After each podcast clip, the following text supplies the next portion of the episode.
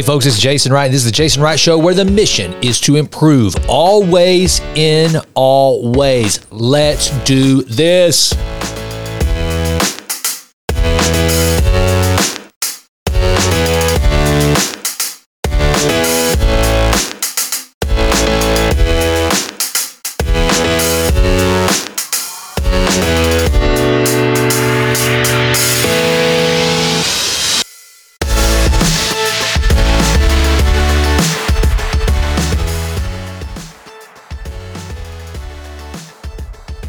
Well, good morning, everyone, and welcome to the Jason Wright Show. It is Monday, and I thought a great topic to cover would be procrastination. Why do we procrastinate, and how do we get past it? Now, I want to tell you something else, too. If I sound a little different throughout this conversation, well, the reason why is because I'm actually attempting for the first time to record and use my desk treadmill at the same time. I don't know if I want to do this or not because I've got to tell you, Ben Greenfield, who I think is absolutely fantastic. If you've listened to the show at all, you know I'm a big fan and admirer of Ben Greenfield and his work on health and nutrition. And for that matter, just the way the guy lives his life. But one of the things he started doing is he's on his treadmill during every one of his interviews, at least whenever other people are interviewing him. And sometimes he starts to talk, it sounds a little breathy and it's kind of annoying to be honest with you. And so if I do that, then I'm going to probably pull the plug on this idea. I'm going to try, I've got it on a really, really slow pace, but I want to keep getting those steps in. And while I'm on the topic, I want to remind you you have a 5x less chance of all forms of morbidity. You can actually lower your chances of death by a factor of five. That's crazy. Peter Attia says there's no pill, there's nothing he can prescribe to you or I that is more effective than exercise. So here's what I suggest. The reason why I am walking right now as I do this podcast is because I want to keep my body moving. Don't overthink it either. I just came back from Boulder, Colorado, where my youngest daughter, Abby, just graduated from the University of Colorado, Sko Buffs. And I took my parents with me who are up in years. They're in their 70s. And my mom suffered a stroke four years ago. My dad has macular degeneration. That means he has no central vision. And so the bottom line is these two just don't have the ability to move like they once did. So they're having to overcome some real obstacles just to get up and walk and move around. And they're always asking me for tips and suggestions on supplementation, what they should be doing for their health. And I told them this I said, look, mom, dad, there's nothing I can advise you that will have more impact than exercise, moving. And it doesn't have to be a lot. I mean, I am walking slowly on this treadmill so that I don't get too breathy and don't have the Ben Greenfield effect. And you guys hear me huffing and puffing, although it may sound worse than what I realize at this point. Uh, but anyway, so I just don't overthink it. Just get up, go for a walk every once in a while. If you and do some resistance training, there's another thing that uh, I talked to my parents about. I don't care if it's 10 or 15 pounds. Try your best to just do some curls, do some, you know, lift weights over your head if you can. Now check with your physician to make sure that you have the proper mobility and you don't screw up a rotator cuff.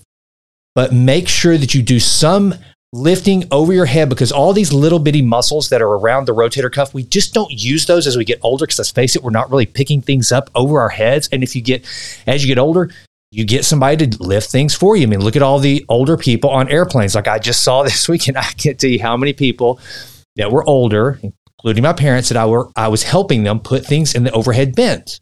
We just don't lift that many things and we don't use those tiny little muscle fibers that we once did when we were participating in sports or doing other things. So, those are some little tips. Has nothing to do with today's episode, but I thought since I'm actually walking on the treadmill for the first time while I do a podcast, I would go ahead and give you that little insight on exercise and why I find it to be so important. Okay, first of all, let's get into procrastination. Now, here's the thing I want you to remember right now there is always something at play with anything we're about to do called the pain pleasure paradox.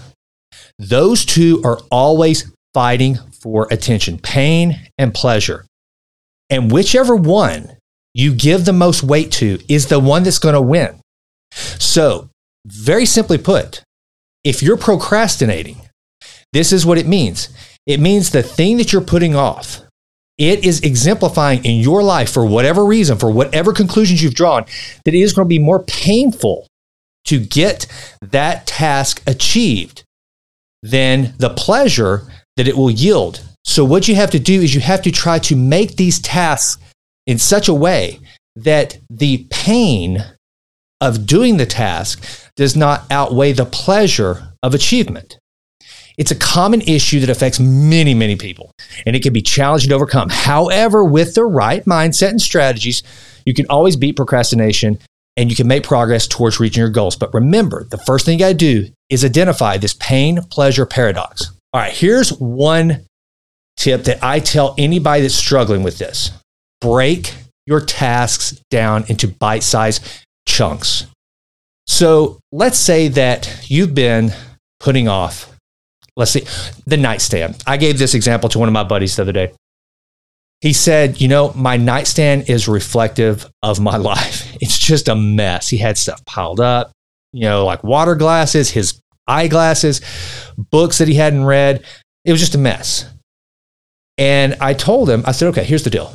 You want to clean off your nightstand, but you're you're putting it off because you don't know where you're going to put all the stuff. The pain of going through that exercise of figuring out where all those books go, taking the glasses to the dishwasher, putting everything in its proper place, the pain of having to go through that exercise and having to cognitively think about what to do with all those things.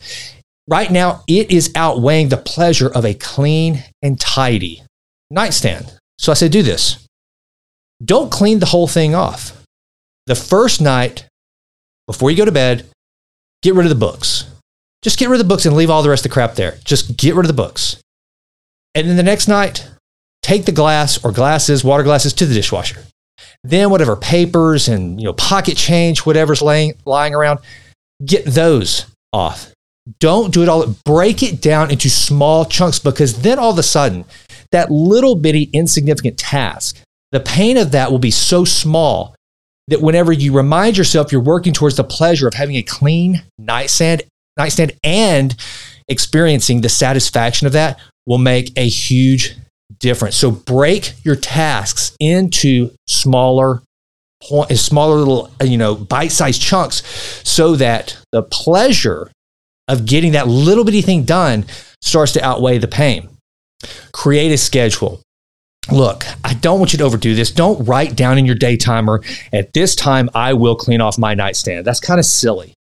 However, if you will start to block time for individual tasks that you know you need to get done that are not like a meeting, an appointment, something that's really significant, make space on your calendar. Here's what it does psychologically, it prepares you that this is what we are going to do at this time.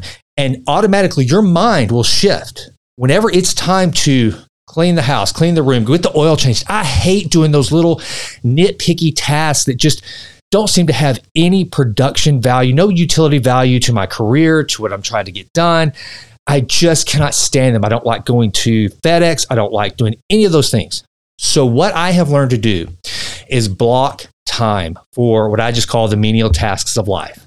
So, therefore, when I'm doing it, I don't feel like I'm putting off other things that are more important. That's another thing. That's another reason why we procrastinate is if we don't prioritize the thing that we need to get done, no matter how small it is, we will always believe in that the opportunity cost of getting that thing done is going to be too high for the other things that we could be doing. So we just keep pushing it off over and over and over. So don't do that. Schedule some space where you say to yourself, this is the only thing I have to do at this moment. So go ahead and put that schedule of white space to just get those little tasks that you've been procrastinating getting done out of the way. This goes right into the next one. Remove distractions. Distractions can be a major factor in procrastination. So, to eliminate procrastination, remove as many distractions as possible. This means turning off notifications on your phone or computer, closing unnecessary tabs. I heard something, I can't remember if it was Mark Manson or maybe it was Steven Kotler, was someone that was talking about focus and flow. And they have a one tab rule where they only allow their computer to have one tab open at a time. So let's say that you're working on those horrible nuisances that are known as expense reports or something, some other report. You know, uh, what was it in? Uh, oh, it was the WENUS report that was in, I think, Friends. Yeah, working on the, they got to get the WENUS report done, or um, or whatever the reports were in Office Space. If it's something like that, get rid of the notifications, get your phone out of the way, focus on it, and you will get it done infinitely faster. You know, if you can find a flow state during those times, then you can actually 5x your production. So just calculate the amount of time. If you can do five times the amount of work in two hours that it takes most people eight hours to do, you'll knock this task out so much more quickly. So turn everything off, focus on the task at hand, no matter how small it is. Use positive self talk. You hear me talk about this all the time. I'm constantly referring back to Michael Gervais, one of the foremost peak performance and mastery coaches on earth. And he is a huge advocate of good, impactful self talk. There is an art to that, but that's not what this conversation is about. Using positive self-talk can help you be help, can be a powerful tool for overcoming, pushing things off that you need to get done right now. Telling yourself that you can get this done, and when you succeed, you will actually feel so much better. If you can look to the horizon and start to envision this task being out of the way and therefore removing that little piece of clutter to then allow you the freedom to go do the things you really want to do, then this can have a huge, huge impact. All right, so that's it. Look, here's the deal. I just wanted to give you some little tips on, especially on a Monday, whenever you know you've got the whole week ahead of you. And right now, you have got to prioritize what is this week going to look like? What are you going to get done? What did you put off last week that carried over into this week? These are just some cool, simple strategies for knocking these things out. It's like anything else. Go into it with a strategy. Understand this pain pleasure paradox. Find a way to make the pleasure greater than the pain. If you can start to understand that this pain can is only there for a temporary time. If you can get rid of the pain, then you can execute and find the pleasure of a clear calendar, a clear schedule to then focus on the things that you really want to do, that you really find meaning in, that you think are really productive.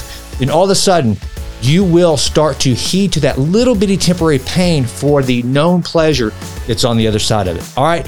I hope you have an incredible week.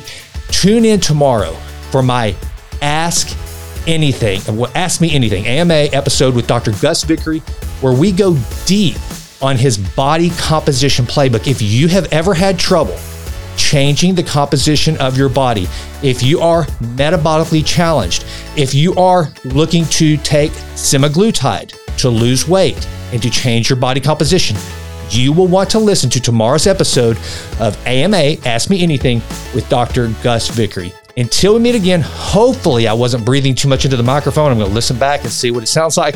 Let's see, I got just in this time, let's see, I crushed, let's see my steps here. Come on, show me the counter. Well, I went, uh, says I only burned 22 calories, 819 steps. So I nearly got an eighth of my daily allowance of calories just by walking slowly while I did this. Not bad. So go find some ways to sneak in some extra training this will help you live longer, live healthier, be happier, and it will certainly help you to improve always and always. I'm Jason. Thanks for listening. I'm out.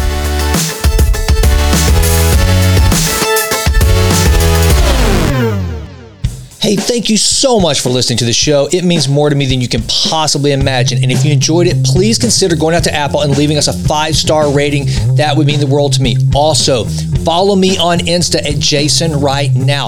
And don't forget, Download the Vitruvian Lab app. I mean it. I want to be your personal peak performance trainer. I want to help you improve always and always.